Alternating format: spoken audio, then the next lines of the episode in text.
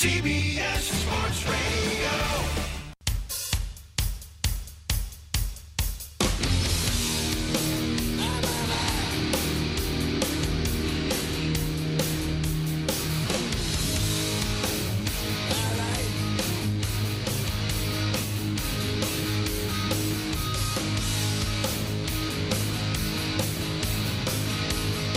Listening to The Vince Quinn Show, weekend overnights on CBS Sports Radio. Yes, we're back for another edition of the morning show. Vince Quinn here with you on CBS Sports Radio. No Graceffo this week. Nick Theodoro is uh, hanging out producing the show. Hello, Nick. What's going on, man? What's up, Vince? How's it going? It's going Sorry good. to disappoint you. Well, actually, no I- Graceffo, you just got Nick. Sorry about that. well, let me tell you this. I was about to say instinctively that I'm doing good. That is a lie. Uh, today is a struggle. Today is a struggle in the worst way. I had a wedding yesterday that, you know, open bars and all that. And uh, I've been a little sluggish today. I think I've been just kind of sitting. It's been such a weird day. I've just been vegetating on the couch and watching preseason football, just like scrambling for highlights, which is something I typically don't do. But I was sitting around today and I spent so much time going, like, you look around the league and you go, oh my God, like everybody that's relevant as a young quarterback is playing today. You know, uh, Zach Wilson was playing. You had Trey Lance going. Lawrence was playing. Uh, Jordan Love played. Like all these young guys were all out and about. And you just want to check and see what's going on. There's so many different quarterback battles. There's all these quarterbacks to just get excited about in general. So sitting there and watching, and like, it, here's how messed up it was to some degree. I was looking at stat lines. I was reading box scores. I'm trying to figure out when certain guys are coming into the game. Did he start the game? How many drives in did he get in? How late into the game did he play? Did he play into the third quarter, fourth quarter? Like, I just, I- it's crazy. It's crazy. At some point, you have to look yourself in the mirror and go, you know, maybe I like football a little too much. Maybe maybe that I have a problem here when I'm digging through stat lines and box scores to be like, oh well, uh, let's see here. Drew Lock had a you know 145 yards and a touchdown or two, you know. but it is a quarterback battle, and you just you want to see where all this stuff shakes out. So that's what I was up to today. You know, I just spent a lot of time doing that and kind of recovering. And I, I got a nice bit of tea here in my hand. So I got a, you see this nice uh, honey in the tea, by the way. Very, very exquisite and fancy here in the in the late night radio portion of the show. Do you drink tea or coffee, Nick? Tea. Ne- actually, never had coffee. You wait. You. You've never had coffee? No, N- can't say never have. like at a diner, nothing. Nope, no coffee. Never.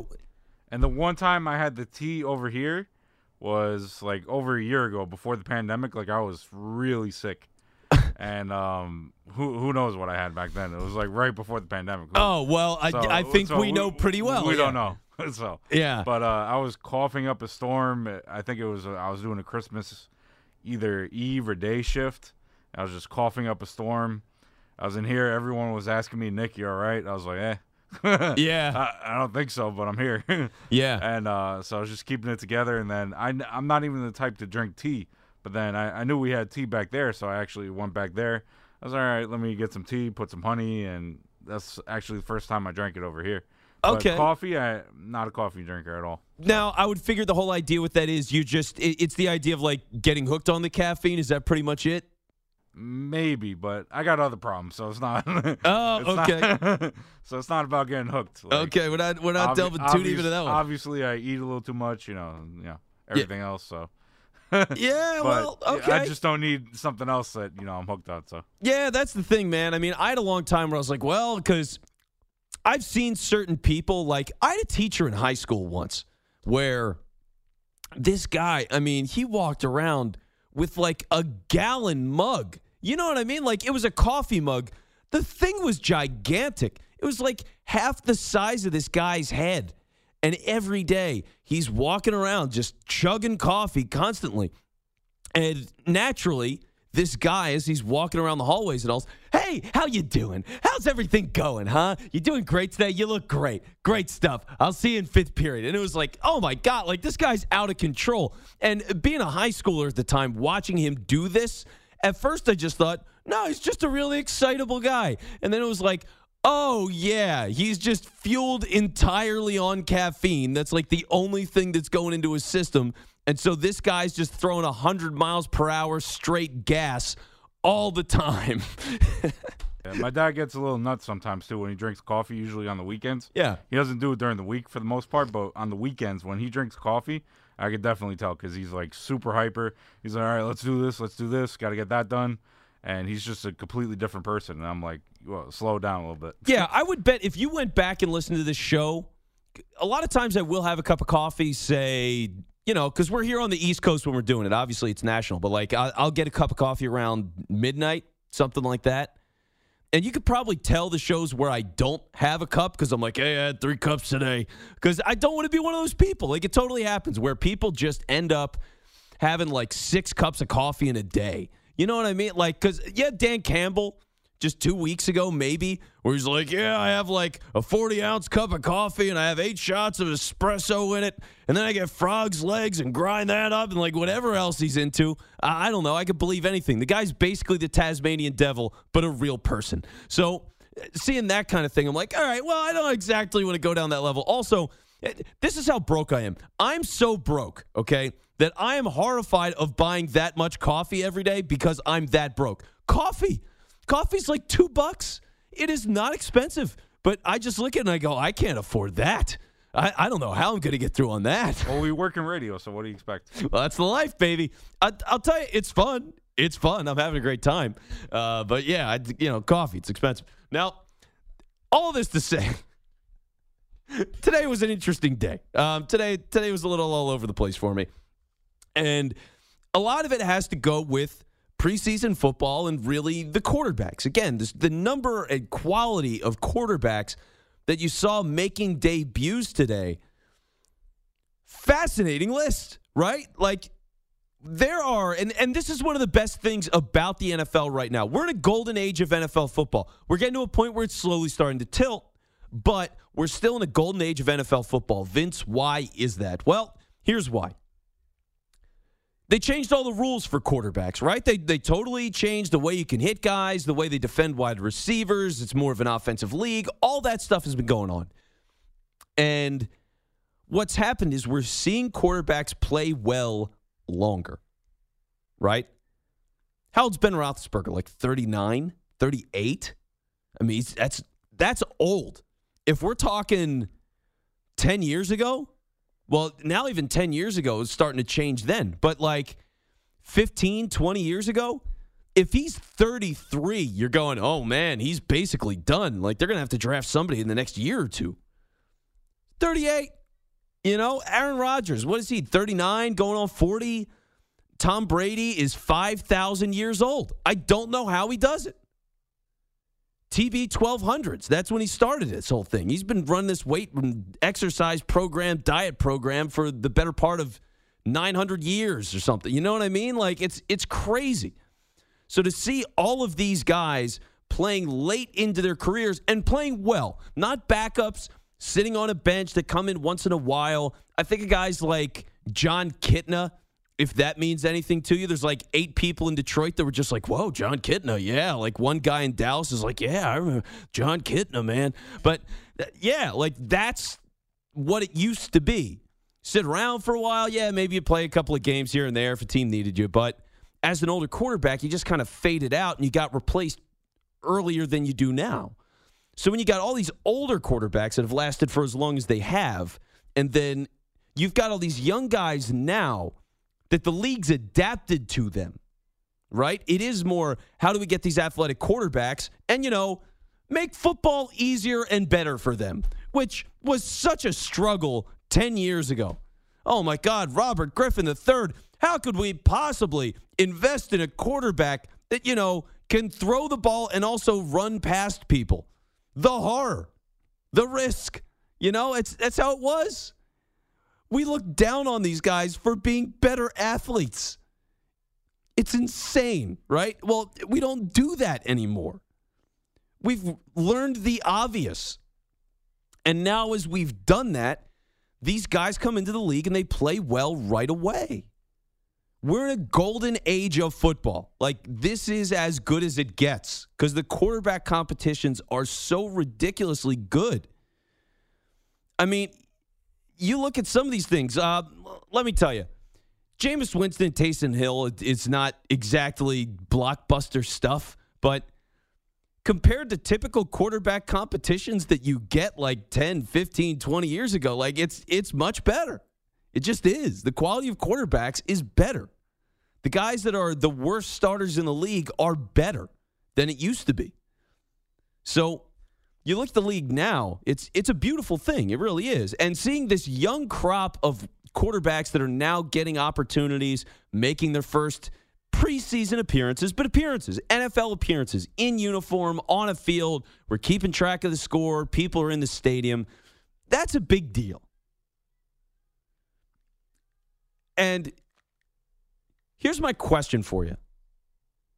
Is when you think of all of the young quarterbacks that are in the league right now, all the guys that just got drafted, right?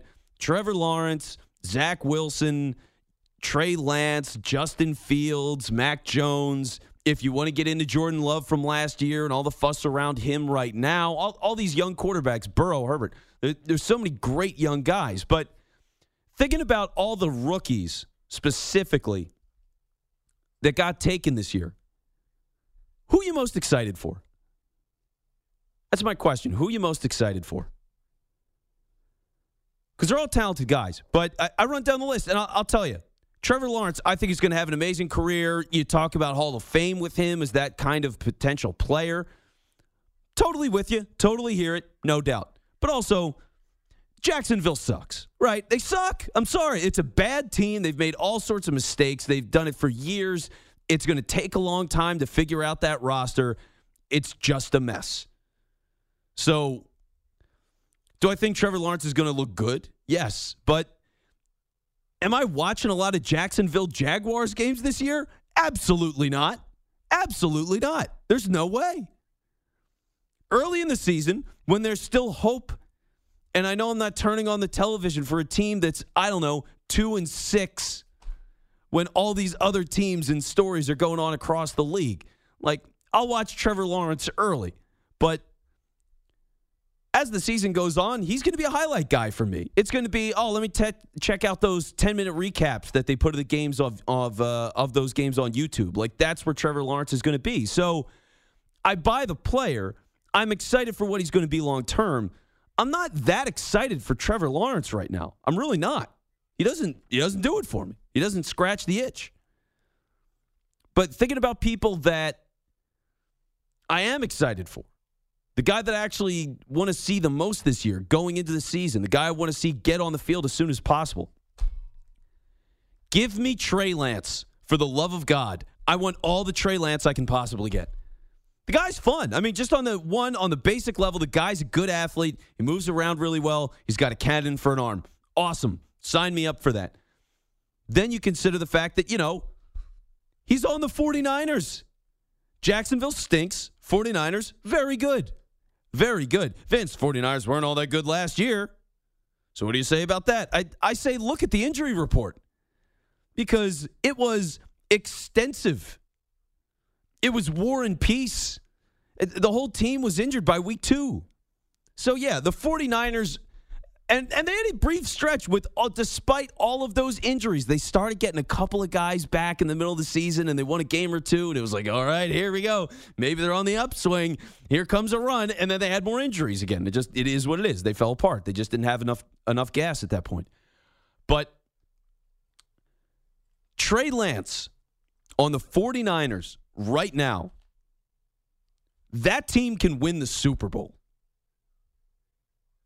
Seriously, that team can win the Super Bowl right here, right now. If Trey Lance is good enough, they almost did it with Garoppolo. How good is Jimmy Garoppolo? In the world of NFL quarterbacks, with all the great stars that we see, the great athletes that we see, He's a competent game manager. He never lights up the scoreboard. They're a running team. He'd throw the ball, what, like eight times in certain playoff games? Garoppolo is not that good. He is marginal. And for them to be that good of a team, that good of a roster, the past couple of years, if Trey Lance is playing good football for the 49ers in the first couple of weeks and, and he gets that chance as soon as possible and they go on a run, I mean, sky is the limit for that team. They're not the favorites, but they're in the list. They're in the running. They've got a shot. You can talk yourself into it. I already have. It seems obvious. Like rookie quarterbacks can go that far. They can make a big impact like that. If you're a game manager, absolutely, that's how it goes. Game manager makes a couple of plays. They have the running game, they have the defense. They can go all the way. I'm more excited for Trey Lance than any quarterback in this class for this year. That is the number one guy I want to see this year. So where are you at? Who you got? Lawrence, Fields, Mac Jones, Zach Wilson. Who do you got? I'm going with Trey Lance. 855 212 4227. That's how you get in. 855 212 4227. I'm Vince Quinn with you here on CBS Sports Radio. And you can also join the show on Twitter at It's Vince Quinn. We're coming to you live from the Rocket Mortgage Studios. Need to know what it takes for a home to fit your budget and your family? Rocket can. So we'll get into some of the other quarterbacks here, these rookies and excitement levels and all. I want to get to the rest of them along the way here. So we'll get into that a little more next. We'll take your calls. It's all coming up. Stick around. You're listening to The Vince Quinn Show on CBS Sports Radio. CBS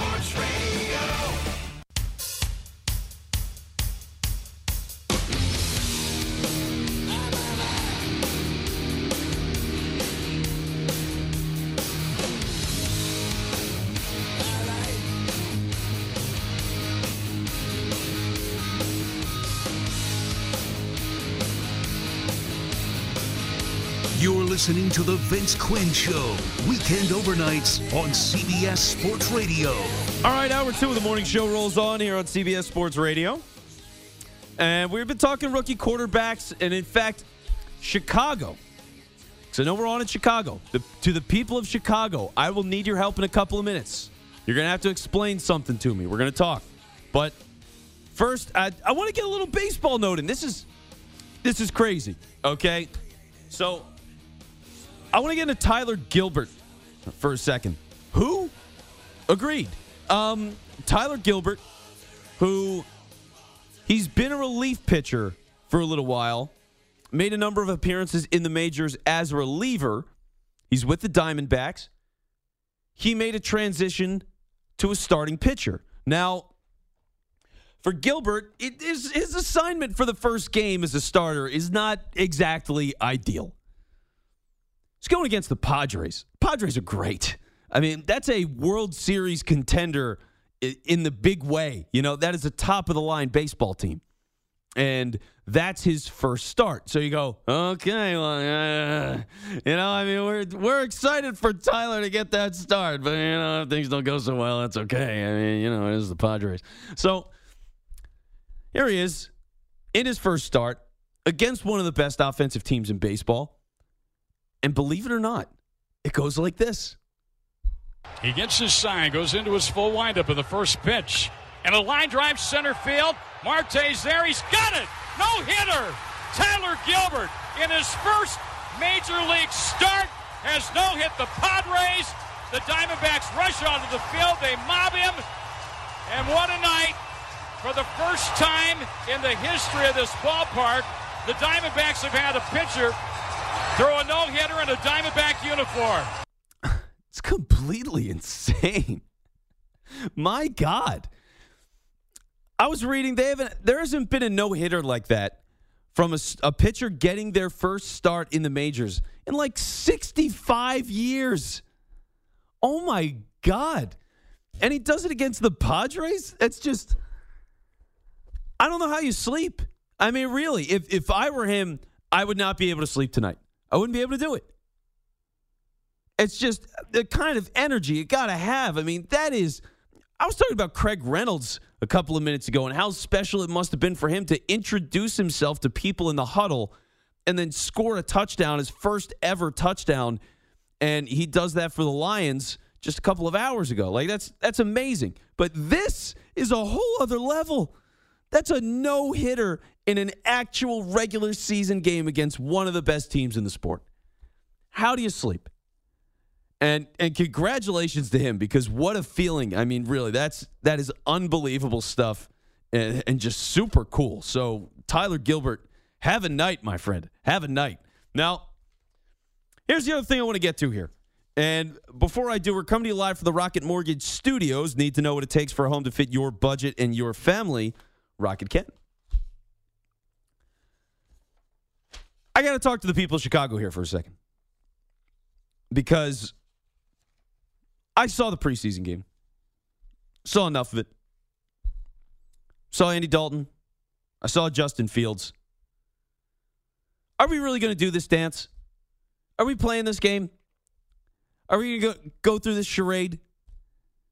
You got to play Justin Fields. Like, I just don't. I don't know in what rational universe you can look at the situation with Andy Dalton and Justin Fields and go, yes, we need to start Andy Dalton. There's no way. There's no way. The commitment has been, hey, well, Dalton, we brought him in to be the starter, and that was the agreement, and whatever. I mean, good luck with that. Even for a game, it's, oh, fan, yeah, I mean, we made the commitment. We just want to start him for week one. Why? What's the point? All in or not at all, right? You ever see someone get like a seven on a test in high school?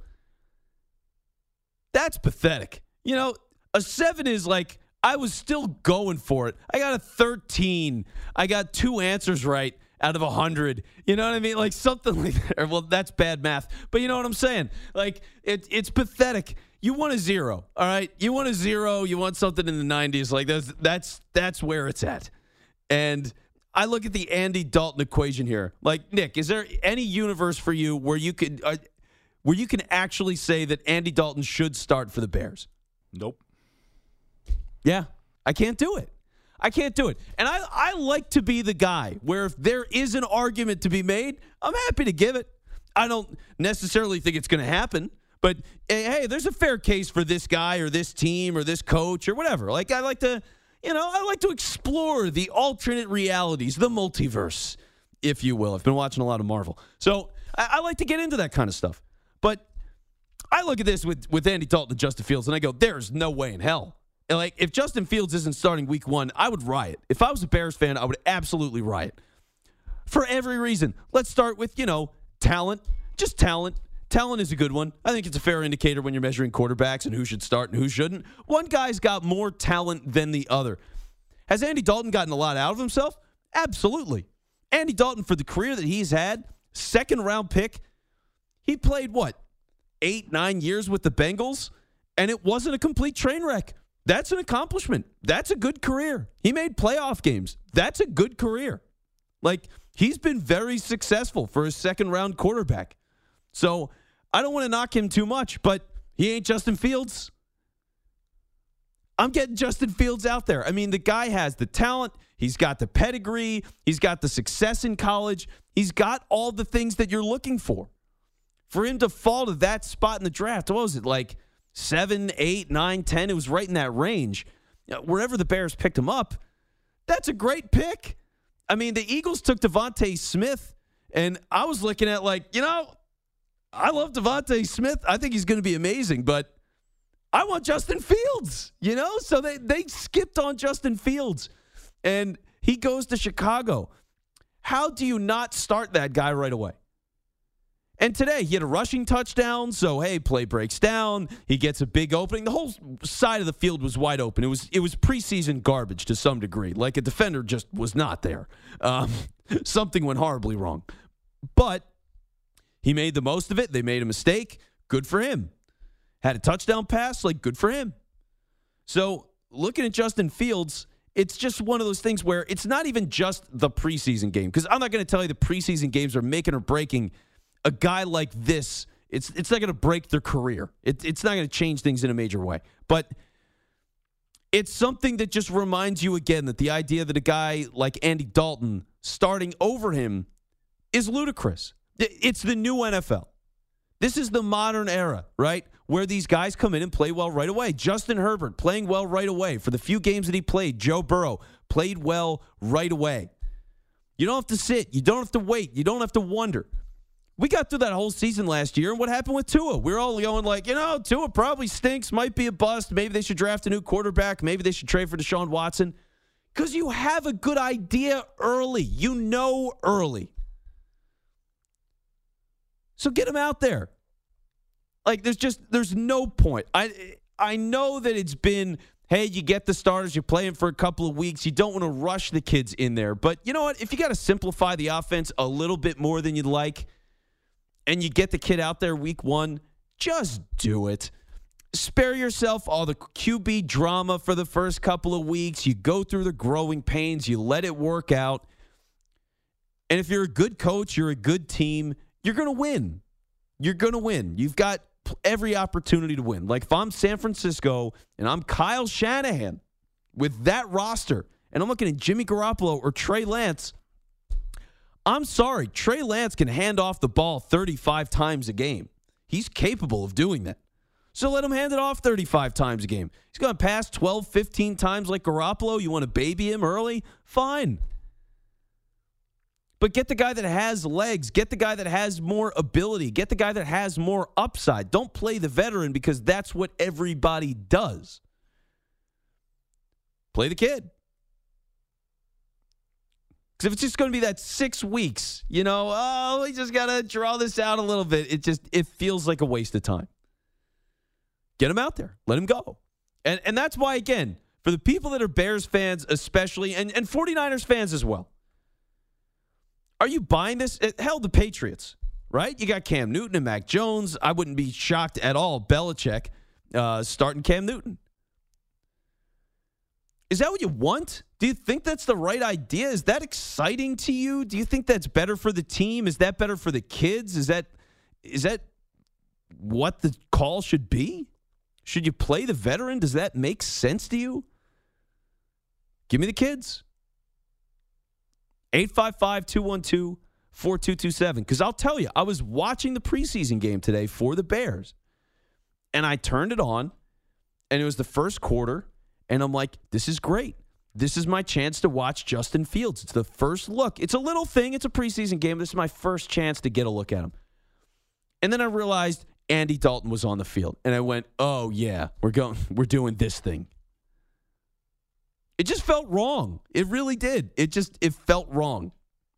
So how do you feel about it? 855-212-4227. Would love to talk to you. I'm Vince Quinn. You can get in on Twitter at it's Vince Quinn. We go to Brian in Milwaukee. Hello, Brian. No hitter against the. Hey, uh, what's up? Hey, sorry, I was uh, listening online. Hey, uh, I just wanted to say, uh, being in Milwaukee, Wisconsin, uh, watching the Packers game, preseason games are pretty useless around here because we've been so good for so long, which I shouldn't brag about because we'll be in the trash bin soon. But um, yeah, Jordan Love, I think overly impressed because um, I mean, I I think his stats are like 12, a 17 for 122 yards and a TD. Mm-hmm. Um, not overly impressive, but very very good. And I think back to watching Rodgers' preseason debut, and he did not do as well. I'm pretty sure. I have to look that up. Um, but I'm actually, I know it's under the radar because um, the other QBs are making the national news. Um, but Jordan Love, I like what I see, and as a Packers fan, I I'm very um, comforted by seeing that. And Rodgers, if Rodgers wants to go somewhere else, that's fine. I think with Love, we want some love is what I'm saying. well, yeah, Jordan Love, and, and for him, this preseason matters. For the Packers, it matters a lot. There's a lot of pressure, whether they like it or not. You're in a situation now where you got to see Jordan Love perform because everybody's going to judge what he does now against everything Aaron Rodgers does the rest of the year. Like, he's got to look good because odds are, based on Rodgers' career, he's missed some games, but he's been generally healthy and you're just not going to have opportunities. Like it, it is a big deal. So Brian, I appreciate it, and we'll certainly be talking about him a little bit more later. But for now, uh, let's talk to James in Chicago. Hello, James. Oh, man. Uh, I feel like it's only one determining factor and one only, it, I, I believe that it depends on how how far he's gotten into the playbook. You know, I mean, I don't think that you want to just go with the 10 first scripted plays that you have. I believe your quarterback needs to be a little further into the playbook, and that's the only determining factor on when he's going to get in there. Yeah, I don't think he has to beat seven games into the season or anything like that, but I believe he needs to know more than – 15 or 20 plays before you throw him in there. Well, yeah, and he should know more than that because just with all the time you get, especially because last year you didn't have a, a, normal training camp or anything like that. So that was a mess. But this year you have all that stuff. So to have that opportunity, you're adding plays all the time. He's going to have those chances. And James, I appreciate it, man. Like he's going to have chances. He should know plays. He should know a solid number of plays already. Because here's the other thing, too. Usually when you make that switch between – the starter that is your stopgap for a couple of weeks and the rookie. Usually they wait for this the starter, the veteran, they wait for that person to taper off a little bit. They wait for him to lose a game or two. And then following a loss, that's a lot of times when you put the kid in. Or if they have an uninspiring performance but the team wins anyway, that's when you put the kid in the following week maybe you stretch it out to the bye and you put them in after that. But usually you're waiting for that person to to kind of make it abundantly clear to everybody that whatever disposition you had to playing the rookie, you just got to put them in. So that shouldn't be the case here. And think about Chicago, especially when it comes to Justin Fields. Here's the other thing. Think about the quarterback history in Chicago all these different names of guys that have come and gone over the years that aren't very good or downright awful in some cases. That city hasn't seen consistently great quarterback play in forever. You've got a chance now. People are going to be excited for that. They're going to be desperate for that. The history of the Bears adds a little more pressure to the equation. You also got to think Matt Nagy, his job security, Ryan Pace, his job security. Like all of those things matter. And it's got to push Fields up and up and up and up and up. All the common sense just says, I, see Andy Dalton, but you got to start Fields week one. You just got to do it. But let's go to uh, let's go to Larry in Chicago. Hello, Larry. Hey, good evening. How's it going? It's going good. What's up? Well, this is the reason why he will not Fields will not start game one. Is before the draft, the Chicago Bears tweeted a picture of Dalton with QB1 yeah. as the title. Now, we just came over the whole thing with uh, Trubisky when Ryan Pace said he was all in on Trubisky. And he's had Mike Glennon, and it was a disaster. And he was embarrassed. And he's not going to do that again this time by jumping the gun. So he promised Dalton the start in game one, and he's going to keep that promise and maybe game five. The over under amongst me and my friends is five before he gets to field. Okay. And Larry, I appreciate it, man. I've seen the tweet, right? But here's the thing the social media department, as much as they are connected by the, to the team, it is the team account. They're not connected to this stuff. You know what I mean? Like to get a tweet and just put it out in the offseason it's content, it's filler. You're watching plays now. I would guarantee you, if you go through any team right now that just played in the past 24 hours, and they've got different highlights up. It's like, oh man, here comes this guy with the big touchdown catch. And it's like, yeah, well, you know, like uh, even Justin Fields, the one touchdown that he threw, he throws the ball to Jesse James. It's a tight end. James is looking backwards towards Fields. He's like 25 yards down the field. And then he walks backwards into the end zone pretty slowly because there's literally nobody around him for like 10, 15 yards, and he knows it. It's not an impressive play. It's an obvious, easy play. You know, it's it's something that anybody could make. It's not it's not a shocker. But on the Bears Twitter feed, I wouldn't be shocked if they were like, yeah, look at Fields. You know, he's crushing it. Here's a touchdown pass, uh, trophy emoji, big arm flexing emoji. You know, like it's just, it's social media. So I don't let that drive anything. The other thing is you can make a you can make a commitment to a guy that you're going to start him, but that was before you drafted Justin Fields. Like either you should never make a promise like that, and they made a mistake in that regard because they made the commitment, or you're just making a mistake because you're standing by it. You know, get the kid out there. Like, are you going to start Andy Dalton for a game and go, well, we promised him a game, so we're going to give him one game and then we're going to bench him, even though we all know Fields should start anyway? What if you lose that game? You know, it's just, it doesn't make sense. So, unless this is some kind of egregious wrong that's going to upset the agent, nobody's ever going to sign with Chicago ever again, you go and you start Justin Fields and live your life. It's just the right thing to do. So 855 212 4227. That's how you get in. And again, that's 855 212 4227. So I want to get into, you know, around this time, I, I usually like talking about Deshaun Watson, giving you a little update on that. And we had, uh, I mean, this is more with the NFL side of the investigation, but I want to talk about that when we come back. So keep it right here. I'm Vince Quinn with you on CBS Sports Radio. You're listening to The Vince Quinn Show on CBS Sports Radio. CBS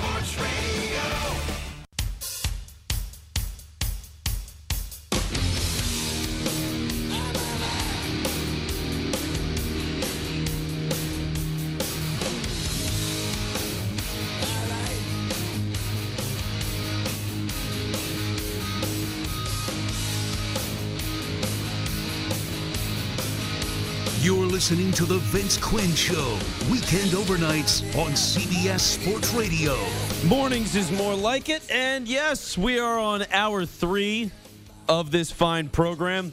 It's a long one for me. Uh, it's okay. Here's what my past, well, past and present 48 hours, let's say. So I did a fill in shift for Amy Lawrence. Great. Then I uh, went home, went to a wedding. Okay, now I'm here. Great. Now, as soon as this is done, I'm getting in the car. I've got another wedding, so I'm done. You know, East Coast time is where we're doing the show. I'm located in New York right now. So as soon as I'm done this, I got to drive like 45 minutes or so to go to another wedding that's taking place. I got to leave I got to leave the hotel at 10:15 in the morning to get to this other wedding that's starting at 11. So, I'm I'm going leaving. Hopefully I'll sleep for like 2 hours and I'll go to this second wedding this weekend. I think I have somewhere in the ballpark of 7 or 8 weddings this year plus at least three bachelor parties. Like it's insane because you know I'm at the age where people are getting married, you know, and also for the past year and a half, people have wanted to get married, but they couldn't. You know, they couldn't have the big event. So okay, well now we got to push this, we got to push that. So you got two years worth of weddings that are all coming together in like a six month span, uh, if that, and it's just been completely ridiculous. It has been completely out of hand, but. Here's what I will say because I've been to a lot of weddings. It's not just right now, right here in the moment, but over the years, I've been a best man a couple of times. I've actually married people. I don't know if you know it. Nick, did you know that I've married people before? I've married, I should know the exact number for this. It's bad that I don't. I'm going to say four. I've done four different weddings in my time. No, I did not know that. Yeah, it's it, it's easy to do. Actually, it started as like I would say it's a bit, but it wasn't. It, I was just bored one day. You know, I was like 25. I was doing promotions at the radio station in Philly where I started. I was uh, I was just bored, so I was like, all right, well, let me kill 10 minutes. I could be a uh, what was it? Universal Life Church minister. You could do that with just like 10 minutes of filling out something online. So it's like, this is a funny thing to do. I can do weddings and exorcisms now. Still have not done an exorcism, but I'm open. I'm open to it. But legally, I can. So signed What's- up for what's that. The training for that, like. Uh, for exorcisms, I don't know. But when I show up, I'll do something. I, I don't know what it is yet. I don't have an exorcism strategy. I haven't had to do that. But if someone asks me, I got to figure it out. That is my obligation. So I'll do that. Uh, weddings, it kind of depends on the couple. Some weddings, I, I did one wedding where they've all been friends of mine that, that asked me to do it. But I married one friend of mine. He's like, I want you to do the shortest ceremony possible. I was like, Are you sure about that? Because short is short is short. Okay. If you want this done like drive, like car wash, drive through speed, we can do that. I did his wedding. It was a four minute ceremony. From the moment they started walking down the aisle to the moment they started walking back down the aisle, four minutes. The people that ran the facility were like, I've never seen a wedding that fast. Well, I said, Well, I'm available for hire, baby. So you want to give me a call for your wedding? Let's set it up. I'm all ears. But he wanted it super short. But anyway, I've, I've been around a lot of weddings in a lot of different capacities. And what I've realized is dinner's a trap. Dinner at a wedding is a trap. Stuff your face at cocktail hour. That's that's just I've always sat there. A cocktail hour can be amazing. Doesn't matter the wedding, by the way, because obviously, like you're going to go to weddings where some people are richer than others, or whatever, or they want to spend more on the wedding, and other couples don't. They don't care as much. So fine, whatever. I I don't care about any of that. But regardless of the situation, the price point, whatever it is, I've realized that cocktail hour is like infinitely better than what you typically get at the dinner. You know, because oh well, Vince, it's filet. You're getting filet mignon at the dinner. I mean, yeah, but like wedding filet mignon is not what you think it is. You know what I mean? And, and I'm not a, I, I'm not a snobby guy. I'm not. I'll eat anything. I eat all sorts of junky fast food all the time, and I love it. I enjoy it. Like it is, it is satisfying to me. I crave it. You know. So I'm not that kind of guy. Oh, I only go to the Michelin star steakhouses. Uh, hmm, you know, like I didn't even know Michelin star restaurants existed until like two years ago. Did you know that Michelin stars are related to Michelin tires? At least that's what somebody told me. Maybe I'm an idiot, but this is how little I know about this whole Michelin star high society restaurant thing. Like, I think it's the same company that does both. No, I didn't know that. So don't worry, you're not an idiot. All right. Well, how about this? Can you research that? Because let's see how much of an idiot I am. But see if the tire company for Michelin does the restaurant ratings as well. I'm pretty sure that is that is how it shakes out. But again, like I feel like the dinner you get because cocktail hour a wedding, you're getting quality. I mean, you get like trying to think of what I had yesterday. You get the little lamb chops. Some if you get lamb chops that are coming through, or you get the, uh, the like lamb ribs. I don't know what you'd call it. Whatever. It's it's lamb on a stick, basically. Lamb on a bone. If you're getting that, delicious absolutely amazing. You get high quality seafood. Like you just get so much different stuff that gets passed around.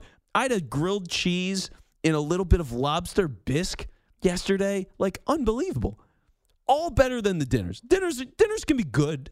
Wedding dinners are good, but like personal preference, stuff your face on the cocktail hour. That's just the way to go. And then if you you know if you're hungry enough and you left enough room to finish your dinner, great. I, I haven't had a wedding. Like, I haven't gotten married. So I can imagine that there's people that have thrown weddings and been like, How dare you say this? I'm putting down $80 a plate on dinner. If you are, I'm sorry. I just I'm just telling you what I feel. But also just double up cocktail hour. Just forget dinner, double up cocktail hour. Be like, all right, it's a buffet now, but it's in the ballroom. Enjoy you animals. Keep drinking. Like, just just let it roll. Because I gotta tell you, the, the overwhelming majority of the time, I walk away like I sit down at dinner, they put the plate in front of me, I have a bite or two, and I go, you know, I wish I was still eating cocktail hour food. I just, I, I just like that food better. But anyway, uh, they are one and the same. They are one and the same. Yep. Okay, so here's what I got to say now, because that is in fact how that works with Michelin stars. Someone needs to explain to me what the hell is going on there, because I don't understand that. How do you get into evaluating restaurants to the super top tier degree? Because there's also multiple Michelin stars, is my understanding. Again, I'm a I'm a schmuck that eats at Taco Bell all the time. Like that's what I define as a great restaurant. So I haven't. I don't even think I've been in a Michelin star restaurant. I don't know if I can name a Michelin star restaurant. I I don't know any of that. It's just not the kind of circles that I keep. But How do you do that and tires? I just, I, I, does that make any sense? That's the most confusing thing I've ever seen. What? Because the one thing is high society as well. Like, you think of tires, you think of like a sweaty, greasy guy in the overalls. You know what I'm talking about? Like, they are not, you would not get a guy that's typically getting Michelin tires and he would go and install those and then walk out and go, you know, let me go into one of these restaurants. Like, they wouldn't, they would not let that guy in. So, very bizarre. So if you have information on that, 855 212 4227, because it makes no damn sense. 855 212 4227. But this has all been a long transgression into uh, what we should really be talking about because it is, you know, sports talk radio. It's not wedding food radio because that's that's kind of limited programming. You don't have too many options for content there. There's not too many takes to be had, but you know, whatever. So anyway, uh, let's talk about the Packers for a couple of minutes here because a couple of things with the Packers. You've got one, Aaron Rodgers, who's uh, you know, there's there's some stuff on the Aaron Rodgers front. We're gonna get to that in a minute. But first, with all the offseason Aaron Rodgers stuff, the things that we've gotten past, there's a lot of pressure on Jordan Love. So Jordan Love, first round pick last year, Jordan Love, who the Packers drafted without telling Aaron Rodgers, so that upset him a lot. He goes into spite mode. He wins the MVP. On some level, good pick by the Packers, good job by the Packers, you know. as much of a clown show as it's been to draft Jordan Love, get Aaron Rodgers that angry to go to the conference championship game, he wins the MVP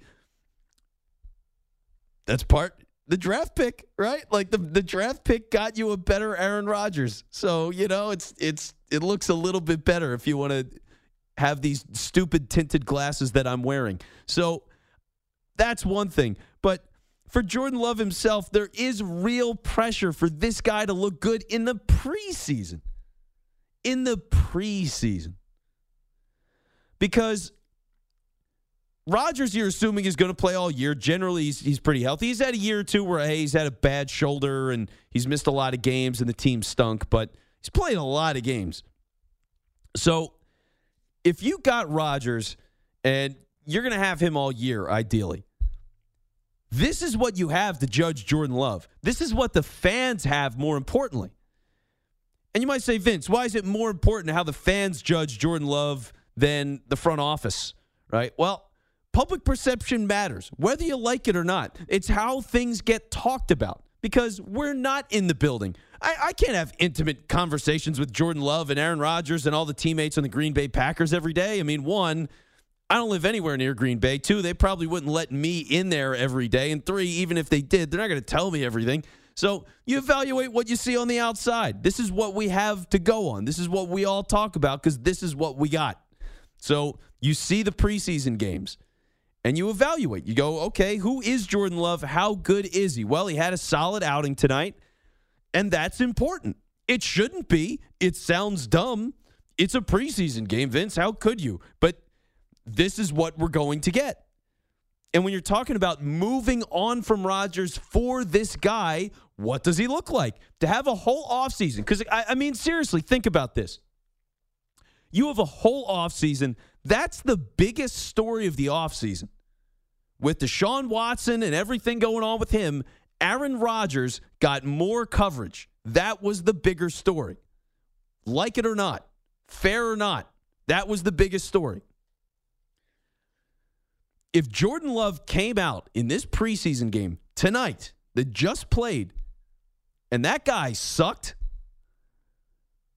wildfire. I mean, here's a Jordan Love interception. Well, good thing they're getting rid of Aaron Rodgers. Here's a pick six. You know what I mean? Like, they would be getting roasted. They would look awful. The public pressure of their jobs, right? You're Brian Gutekunst. You are the GM of the Green Bay Packers.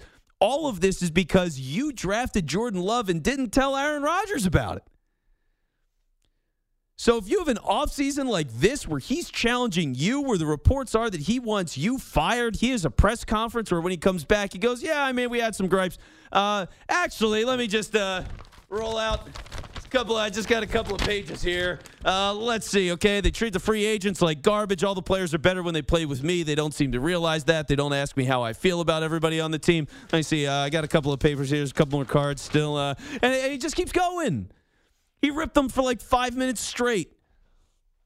If you go through an offseason like that and Jordan Love plays terrible in the preseason, everything looks and feels worse. It just does. Jordan Love needs to look good. And he looked good tonight. It's not amazing. It's not set the world on fire. It's not, you know what? Get rid of Aaron Rodgers right now. I've been spending a lot of time tonight telling you, like Andy Dalton, there's no reason to start Andy Dalton. I don't see the point. Uh, Cam Newton. Cam Newton, as- much as the weapons were awful last year, I think there's there's a little bit more to say for Cam than than people make it out to be. But if I got to start Cam Newton or Mac Jones, I'm starting Mac Jones. I'm sorry. You just you got to start the young guys. It makes too much sense. I'm starting Trey Lance over Jimmy Garoppolo. But as much as I believe in all of that and believe that deeply, I'm not starting Jordan Love over Aaron Rodgers. I'm not considering that. Like I there is no reason to do it. Now that you got him back, you wouldn't be like, "Oh, well Jordan Love looks pretty good. Let's trade Rodgers now." Like it's just it's it's just not happening. You are on the Aaron Rodgers express for at least one more year and you got to get to the finish line. But if Jordan Love came out and stunk, this whole thing looks and feels way worse. So, a lot of pressure on Jordan Love, a lot of pressure on the Packers front office, all their decision makers, and they they can have a sigh of relief tonight because he looked all right. Now, what he looks like for the next couple of games, how much do they play him over the next couple of games? They should play him a lot. You want to get reps. You want to see what he looks like in extended action. Is this not the best way to get that look? It's not. You'd want to see him in regular season games, but you got Aaron Rodgers. It is what it is. What are you going to do? You're going to, hey, Aaron, uh, we're going to sit you week five. You know, we're we're playing the Jets. We just figure this is a good game. We're just going to you know what I mean? Like, you can't do this. Isn't the NBA. This isn't, hey, Kawhi, uh, just take a night off because you want to, because you can. So you're going to play Rodgers every game. You got to take the preseason. You got to max it out for Jordan Love. Get him all the snaps. Play him as much as you can. At least that's what I would do. So 855 212 4227. That's how you join the show. 855 212 4227. I'm Vince Quinn with you here on CBS Sports Radio. Now, I want to get into Rodgers a little bit more because there was a power play that just happened in the last 24 hours with Aaron Rodgers and a couple other members of that team. So we'll get to that shortly. First, I want to take a call. Let's go to Dr. Grant. Hello, Dr. Grant. How you doing, Vince? I'm doing good. How are you? Hey, I appreciate you taking my call. Hey, I want to lay a concept on you. Okay. I mean, over the last 35 years, I've been working with successful businesses, and one of the first things we do when we go in and work with a business is we find a replacement for the owner because people die, people become disabled, people retire. So you know that's going to happen, right? Yeah. So you need a replacement for the business. Well, what's a what's a football franchise? It's it's a, it's a successful business, right? Yeah. I Oh, mean, it's a totally. billion dollar successful business. And what I don't understand is why these general managers aren't selecting the next quarterback. Like example, New Orleans. Everybody knew that sh- that the quarterback down there was going to retire. He'd been down there for how many years? Like 15, 16, 17 It's years. a long We time. knew he, we knew he was going to retire, but did we get a replacement in there? Did we get somebody that we could work with for three or four years? No. And it's the same thing in Dallas, Texas. I live in Dallas. You know, last year we didn't have a standby quarterback. So what happened? The quarterback breaks his leg, and the billion dollar business season is over. I mean, you, you need to have a standby quarterback drafted three or four years so you can work them into the systems, you can work them in, and you can have the, the, the super quarterback, the Aaron Rodgers, to train them and to work with them so that he's ready in three or four years. And I don't understand why franchises don't do that. So that's my concept. Yeah, and and Dr. Grant, I appreciate it. So here's what I'll say to his point where he's totally right. You should draft quarterbacks all the time. All the time, constantly. I don't care how good of an organization you are, how bad of an organization you are, what your quarterback room looks like at the top with the starter. You should draft quarterbacks all the time. It matters, right? It's the quarterback position. You know, how do you get mad? But we do. We do. And it always becomes a big controversy. It shouldn't. It really shouldn't. Let me give you an example. Last year, your 2017 Super Bowl champion, Philadelphia Eagles, just saying, just saying, they drafted Jalen Hurts. And my reaction, I'm not lying. I'm sitting there, I'm watching the draft. I got a glass of whiskey in my hand, and I just start cursing up a storm. I mean, I lost it. I lost it when they drafted Jalen Hurts. I'm like, how can you do this to Carson Wentz? You're putting all this pressure on him, and he's been dealing with these injuries, and a backup quarterback won the Super Bowl with his team, and now you're drafting Jalen Hurts in the second round. What's wrong with you? How can you do this? Carson Wentz crumbled, he fell apart. And now he's a Colt. He's gone. You can make the argument that on some level, drafting Jalen Hurts led to the demise of Carson Wentz. So people go, drafting a quarterback like that was a mistake. Was it? I mean, I even thought I was the guy cursing at the television. Was was I right? No. Like you have to get used to the idea that quarterbacks do get hurt all the time. They get hurt all the time. As much as the rules have changed, as much as they get touched less, oh, it's touch football. The number of times I've heard a call where it's like, hey, yeah, you might as well put flags on them. I, have heard it a billion times. I get it. Uh, body weight and all this dumb stuff that gets a flag. But either way, these guys get hurt. They just do. And so you need quarterbacks. You need to draft. You need to develop. You need to do it all the time. You, you got to have depth at the position. So I understand all of that. Some of these teams have decent options, though, because you're going to draft and you're going to try to develop, but also a lot of these guys aren't going to make it. So it's a nice theory, but the theory is based on the idea that these guys aren't all going to hit. So when you get a backup quarterback and it is Jameis Winston, could you work with Jameis Winston for three, four years if it's Sean Payton? Yeah, uh, maybe. Maybe. It's a flyer, but maybe. The guy was the number one overall pick in the draft. If he figures it out, and he got LASIK, remember that? Remember that storyline? That was a big one. Oh, baby, Jameis, yeah, 30 picks, but also he got LASIK. He's a whole new man. So, like, if you want to buy into that, being around the Saints a little bit longer, he's a different quarterback, fine. I mean, even Andy Dalton last year for the Cowboys. Is he a great quarterback? No. But if your quarterback is going down for the year and Dalton's your backup, that's that's not bad. Like look around the league, that's not bad. So the problem is so much money goes into the starting quarterback that you can't pay to have two good ones. You know what I mean? It, it's very hard. It's very difficult to have two high quality, known commodity quarterbacks on the roster. It's basically impossible because you spend so much on that starter that once you get past the rookie deal, you just can't afford anybody else. You got to draft rookies. You got to get veterans that are not that good and you're getting them on veteran minimums or, I don't know, $4 million a year, like nothing, you know? Relative to all these contracts, it's nothing. So it's a complicated spot to be. You got to draft, you got to develop, you got to do it all the time. And we and we always make it a big deal when somebody gets drafted, but you know what? You got to do it. I don't care who your starter is. You should do it. Now, Jordan Love in the first round and not telling Aaron Rodgers, that's a little bit of an extreme, but you should do it. You should draft. So 855 212 4227. That's how you join the show. 855 212 4227. I want to get into the Aaron Rodgers power play. So we're going to do that on the other side.